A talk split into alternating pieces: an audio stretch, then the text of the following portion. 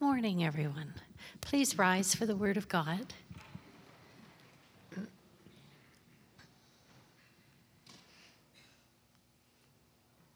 Today we're reading from John 2, verses 1 to 11.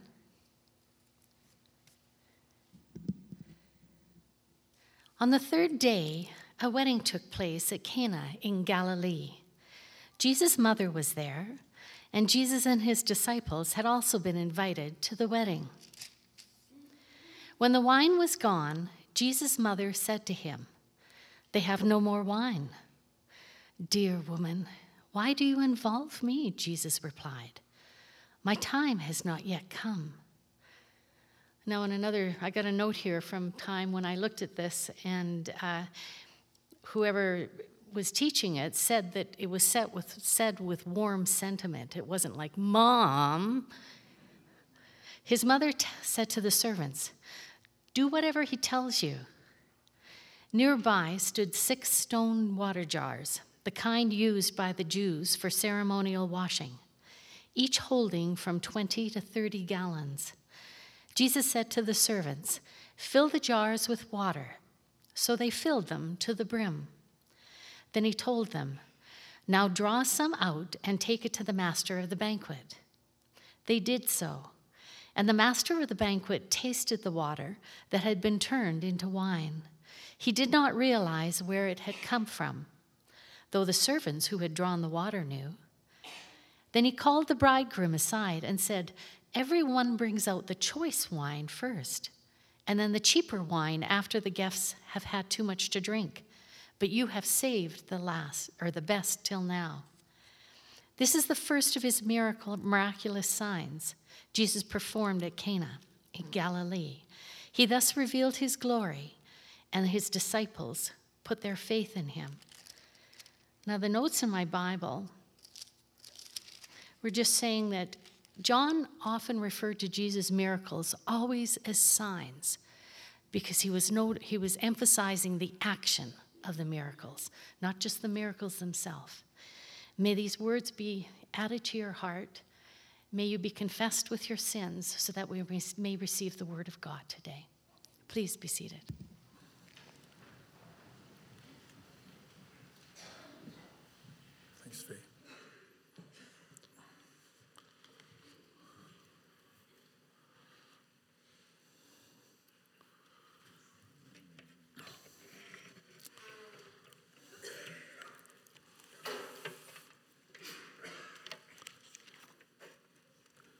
It is my privilege to uh, start a new series today, that uh, three-part series entitled "Coming Home," and we're going to be looking at three passages in the Gospels where Jesus came into somebody's home, where he was invited into their family setting, and we want to find out what happened, what impact did he make, how did the people respond.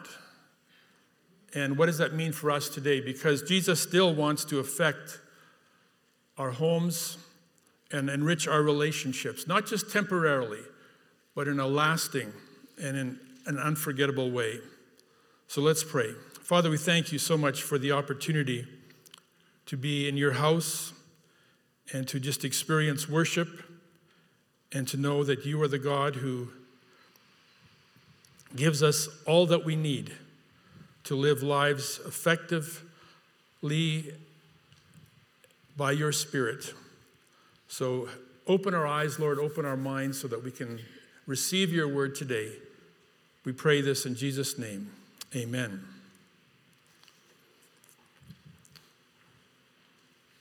When you look at the homes in our society, you see evidence that the nefarious character Jesus described in John chapter 10 has been at work. Jesus said, The thief comes to kill and steal and destroy. It's obvious the enemy has had an impact on many homes, both in our neighborhoods and even in our churches. You can still see the hoof print at the back door where the husband gave the devil a foothold when he allowed the sun to set on unresolved anger.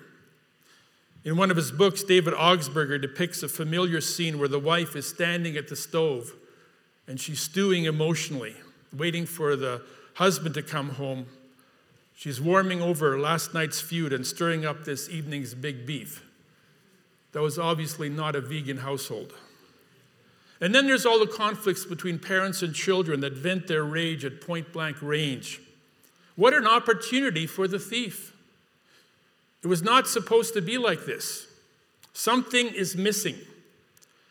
You see, that's what happens whenever the thief is operating in a certain area. Things go missing. Family treasures like faithfulness and respect disappear. All of a sudden, we're facing severe shortages in vital commodities like hope and forgiveness. Jesus said, The thief comes to kill and steal and destroy. But I have come that you might have life and have it to the full. We talk about abundant life as well in, in terms of this passage. I came that you might have life more abundantly. Well, what does that mean? What does it mean to have life to the full? Well, obviously, it means there's something more than what we're experiencing right now. So let's visit a home where we find out how that happens, even today. On the third day, a wedding took place at Cana in Galilee. Jesus' mother was there, and Jesus and his disciples had also been invited to the wedding. In those days, uh, wedding celebrations would probably last for an entire week. The guest list would include everybody for miles around. So you can imagine how these festivities could strain the resources of the local caterer. Verse 3 When the wine was gone, Jesus' mother said to him, They have no more wine. Now that's almost as bad as running out of coffee at a church potluck. That's serious enough for an anxiety attack. They have no more wine. If you delete the last word, you hear the eulogy that's pronounced in many uh, offices of marriage counselors across the land. They have no more hope. Every marriage, every home experiences shortages at some time. So, is there something missing? The thief comes to kill and to steal and to destroy. So it's obviously all his fault. The devil made me do it. That was Eve's alibi. But Satan can't do very much damage without our cooperation and permission. The main reason these shortages develop is because we are selfish people. This is a lesson that I learned at seminary, but it wasn't part of the curriculum. It was more of an extracurricular field ed experience. So let me tell you about my most embarrassing moment. It happened in the dorm rooms. I was talking to a friend across the hall. I don't remember the topic, it may not have been theological. But he interrupted my train of thought and declared in a loud, clear voice Kozlowski, you are the most conceited person I have ever met. Wow, his face was red with indignation. And the words echoed down the hall conceited, conceited, conceited. Everybody heard it.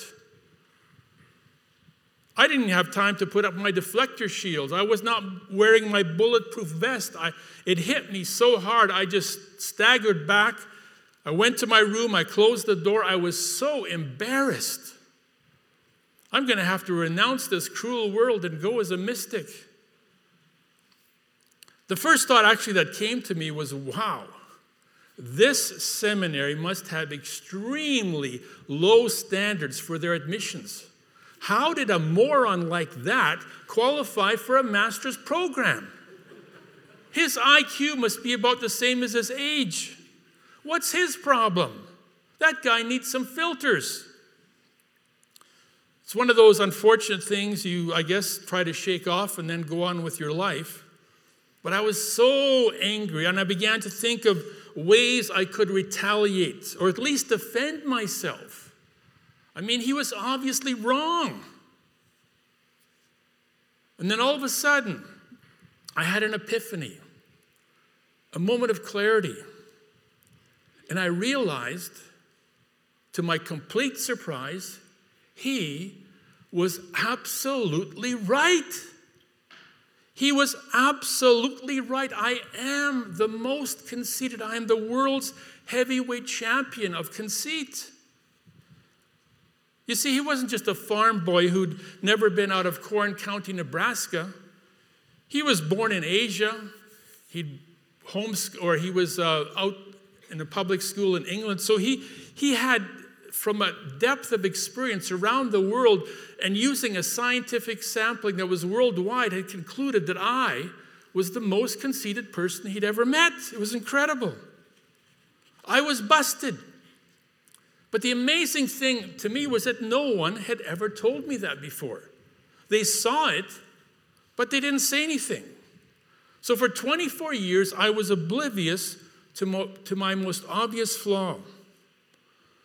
That was a painful but very accurate diagnosis, and it didn't cost me anything except my reputation. That was the most important lesson that I learned at seminary. You see, as sinners, we are self centered people. Selfishness is our default setting. We tend to consume more than we can contribute. And although we may camouflage it and disguise it and domesticate it, it's still selfishness at the core. And it's this selfishness that creates shortages in our most important relationships. When the wine was gone, Jesus' mother said to him, They have no more wine. Have you ever been to a wedding where they ran out of food? Could happen because the best wedding receptions are Italians. They are amazing, but you never know who's going to show up. They don't tell you. They just bring all their third cousins. It gets bigger and bigger and bigger. What do you mean there's no more pasta? It's like having all your Facebook friends show up at your house for supper.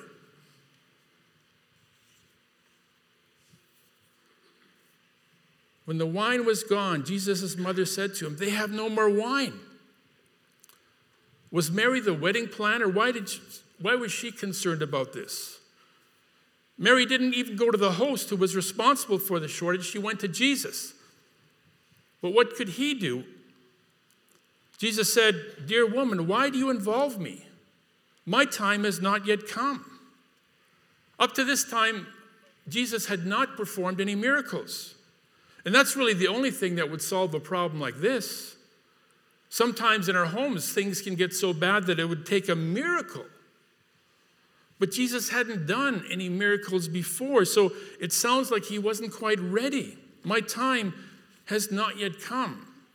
But here was an obvious need. Could he ignore it? Verse 5 His mother said to the servants, Do whatever he tells you. That's the solution to every problem we have in our lives and in our families. Every conflict at school or at work, do whatever he tells you. No matter how bad a situation is, no matter how bad a relationship is, as long as there's one person who is responding to God, there's still hope. Nearby stood six stone water jars, the kind used by the Jews for ceremonial washing, each holding from 20 to 30 gallons. Jesus said to the servants, Fill the jars with water, so they filled them to the brim. Then he told them, Now draw some water out and take it to the master of the banquet. They did so, and the master of the banquet tasted the water that had been turned into wine. The first miracle water had been turned into wine. Jesus often used the most ordinary substances for his miracles a loaf of bread, some mud, even water. Now, there's nothing that special about water. It's certainly necessary for our survival. We can't endure without water. But water isn't really that interesting. It's colorless, it's odorless, it's just water. At least ice cold water is refreshing, but lukewarm water isn't too inspiring. And that's sometimes how our marriages develop. You know, they, they start out with celebration and then they kind of become lukewarm after a while. They deteriorate into a series of chores. Uh, you wash the dishes and I'll take out the garbage. I'll do the laundry if you cut the lawn. the champagne can get replaced by water. Well, Jesus is somebody who can change that water into wine. At Cana, there was plenty of water, but no wine until the miracle. Now, I'm not a somebody who appreciates wine. I don't drink beer. I don't drink any alcohol. So I have to do this by faith. But I know that in the Jewish culture, wine was synonymous with joy. Ecclesiastes chapter 9, verse 7 Go, eat your food with gladness, and drink your wine with a joyful heart. Song of Solomon chapter 1, verse 2 Your love is more delightful than wine. Psalm 104, verse 15 Wine that gladdens the heart of man. When you had a celebration, you killed the fatted calf, you poured out the wine, and you rejoiced. Now, of course, the Bible is strictly against drunkenness, but a cup of wine brought out the flavor in any festivity. It was part of every celebration. Nobody said, Let's celebrate, here, have some water. We need water to survive, we need it to endure, but is that all there is? Are we just enduring our marriages or in our families? Or are we thoroughly enjoying them? It's Jesus who changes water into wine. So, if wine symbolizes joy, isn't that something we could all use more of? Is that perhaps where the shortage is in our lives, in our families, in our relationships, or even in our church? Could we use more joy? The good news is that Jesus changes the water of ordinary circumstances into a celebration of joy. And he does it through a process called transformation. See, without Christ, our lives are kind of like water, but it's contaminated, polluted water. Sin makes us toxic. But Jesus can purify us and transform us. As Christians, we are being transformed from conceited, self centered, self pitying sinners 2 Corinthians 5:17 if anyone is in Christ they're new creations. The old is gone, the new is come.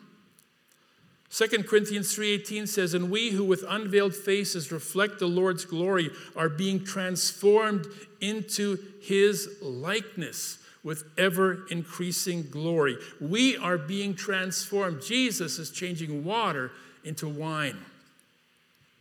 Transformation is a process that changes selfishness into spirit filled living. And you can kind of tell how far along in this transformation process you are if you're brutally honest with yourself and say, How much of my life is about me and what I want, and how much is it about the Holy Spirit who does God's will? Jesus came that we might have life to the full. But what does that mean? Full of what? Well, here's the best answer. Ephesians 5:18 says, "Do not get drunk on wine, which leads to debauchery. Instead, be filled with the Holy Spirit." There's the answer. Jesus came that we might have life to the full. Full of what? Be filled with the Holy Spirit. To be filled means to be controlled. Those who are drunk are controlled by wine, by the drunkenness of the wine. Those who are filled with the Holy Spirit are controlled by God, and the consequences of that are a transformed life. And the transformed life looks like this Galatians chapter 5 the fruit of the Spirit is love, joy, peace, patience, kindness, goodness, faithfulness, gentleness, and self control.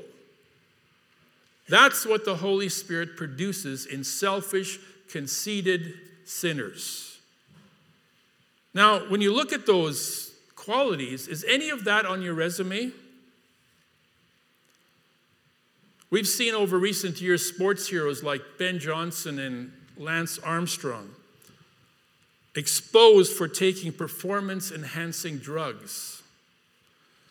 They wanted to somehow use chemicals to improve their strength and their stamina. Well, in the Christian life, we don't need steroids. What we need is the Spirit. Because the Spirit does more than just enhance our ability to live a righteous life. We are now new creations. Listen to this verse. 2 Corinthians chapter 9 verse 8. And God is able to make all grace abound to you, so that in all things at all times, having all you need, you will abound in every good work. That's what the Holy Spirit is doing. Do we need any more than that? Do we need to supplement that somehow?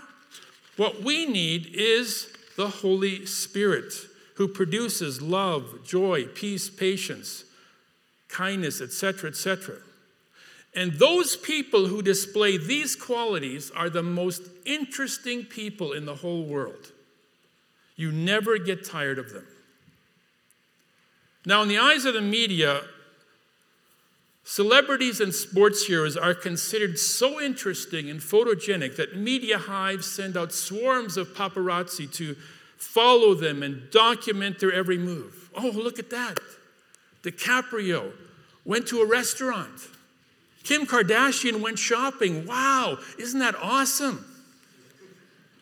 Now, they may be glamorous, they may have charm and cleverness and, and curves, but often their character is about as thin as their tan. In real life, their ego and selfishness selfishness gets very tiring. That's why they can't hold a marriage together for more than a couple of years. Not even Brad, Brad Pitt and Angelina Jolie. Self centered people bore easily, and people get bored of them rather quickly as well. Our selfishness is the least interesting thing about us. The most interesting thing about you is not you, it's how you are being transformed into the image of Christ. The most interesting person that I know is a senior citizen in her 80s through, who, through a lifetime of self sacrifice, has developed such a loving disposition. It just blesses everyone who comes into contact with her. She happens to be my mother in law. I wish I could be more like that. She's the most interesting person I have ever seen. Those who are filled with the Holy Spirit will develop the fruit of the Holy Spirit, and they become the most interesting and most important people in all the world. How would it affect your family if you had more love? If you had more joy, more peace, more patience? That's the working definition of the abundant life.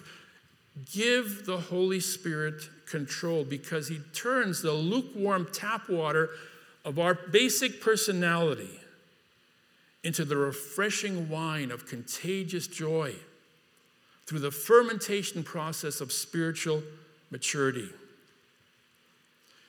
Verse 9 says, He did not realize that where this had come from, though the servants who had drawn the water knew. Then he called the bridegroom aside and said, Everyone brings out the choice wine first, and then the cheaper wine after the guests have had too much to drink. But you've saved the best till now. In such a celebration, they would serve the best wine when the guests could still recognize the difference. Later on, they'd bring out the cheap wine because nobody would notice. That's kind of an illustration of uh, life without Christ because we can start off fast and fabulous, but it's difficult to keep the quality of life, the adrenaline pumping. We get bored People get bored with us. Without Christ, marriages will suffer depreciation. We lose some of that carbonation. But with Christ, it's exactly the opposite because he saves the best for last.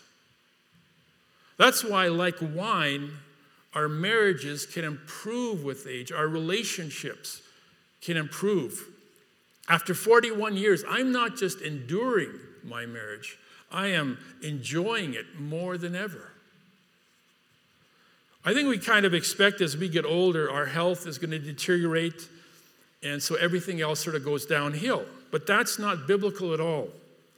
In 2 Corinthians chapter 4, verse 16, therefore it says, We do not lose heart, though outwardly we are wasting away, yet inwardly we are being renewed day by day. There's two basic facts about our future. In our future, we are going to be outwardly wasting away, which is true. We can verify that. Our doctor can provide the facts that we are wasting away. But the other fact is that while this is happening, inwardly, we can be renewed day by day. That's only possible, of course, through the Holy Spirit. If He controls our lives, then our best years are yet to come. So, what could your future look like? What are your dreams, your life goals? How realistic are they? Or more importantly, how do they align with God's will? Because as we get older, we often have to revise our expectations. A few years ago, I I came across a reality check for myself. I realized, you know, I'm never going to see the butterfly forest of Mexico. I'm never going to be able to visit Sagrada Familia in Barcelona. I'm never going to get to the Singapore Zoo. I probably will never have a book published. And I'll never capture Drowzee and Squirtle in Pokemon Go, but that's okay.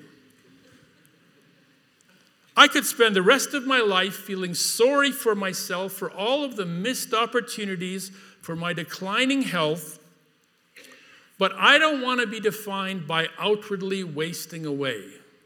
That's not the important part. I don't want to be defined by that. I want to be defined by being inwardly renewed. So, what I did is I revised my bucket list. If the Bible is true, that we can be inwardly renewed day by day, if it's true that Jesus saves the best for last, then I want to spend my remaining time by becoming the most grateful, most positive, most encouraging person in my family. Not the most conceited or self centered, because that doesn't do anyone any good. I don't need to be the smartest person in the room, but I want to be the most positive. Now, that's not easy. So, for that, I do need lots of divine intervention. But in my remaining years, my number one goal is I want to encourage people. I want to encourage churches. I want to have the opportunity, opportunity to encourage pastors. For heaven's sake, I mean this literally, for heaven's sake, I have the Holy Spirit. So there's a lot more on tap inside of me than I've ever poured out. You know, they claim we only use 10% of our brain. Could you imagine what it would be like if we could use the other 60%? We only use a fraction. The same thing is true of the fruit of the Holy Spirit. There's so much more inside that's not getting out because I always seem to get in the way. I, I want my tombstone to read, He saved the best for last. Because that's what God is up to. And that's only possible through the Holy Spirit. In fact, Romans 5 5 says, God has poured out his love into our hearts by the Holy Spirit, whom he has given us. He's already poured out his love into our hearts. All anybody ever gets from me is sort of an occasional gush every now and then. What if I found a way to open the floodgates and to just let that pour through? Jesus is still changing water into wine. So I want to challenge you don't let your limitations or your weaknesses or your disappointments define who you are. Instead, open up the floodgates and let what God has poured into your heart overflow into your family and into your church family. And here's the first step before you leave today, encourage two people you don't normally talk to. That's the first step. You see, Jesus promised us life to the full. And that promise is fulfilled when we are filled by the Holy Spirit. When we give Him control, things really get interesting. Let's pray. Lord, we thank you that you are at work in our lives and that you are doing things that uh, change our personality, change us from self centered, selfish people into those who have compassion for others, and to those that encourage others, to people that bear each other's burdens, people that uh, love one another, forgive one another, pray for one another. Father, thank you that this is already happening in this church family. But we just want to see even more of that take place. Because there's a lot more inside of us that has ever come out. We want that to happen in our families. We want that to happen in all of our most important relationships. Lord, may we be open channels so that we can truly know what it means to live life to the full, the fullness of the Holy Spirit. We just pray this in Jesus' name. Amen. Let's stand for the closing song.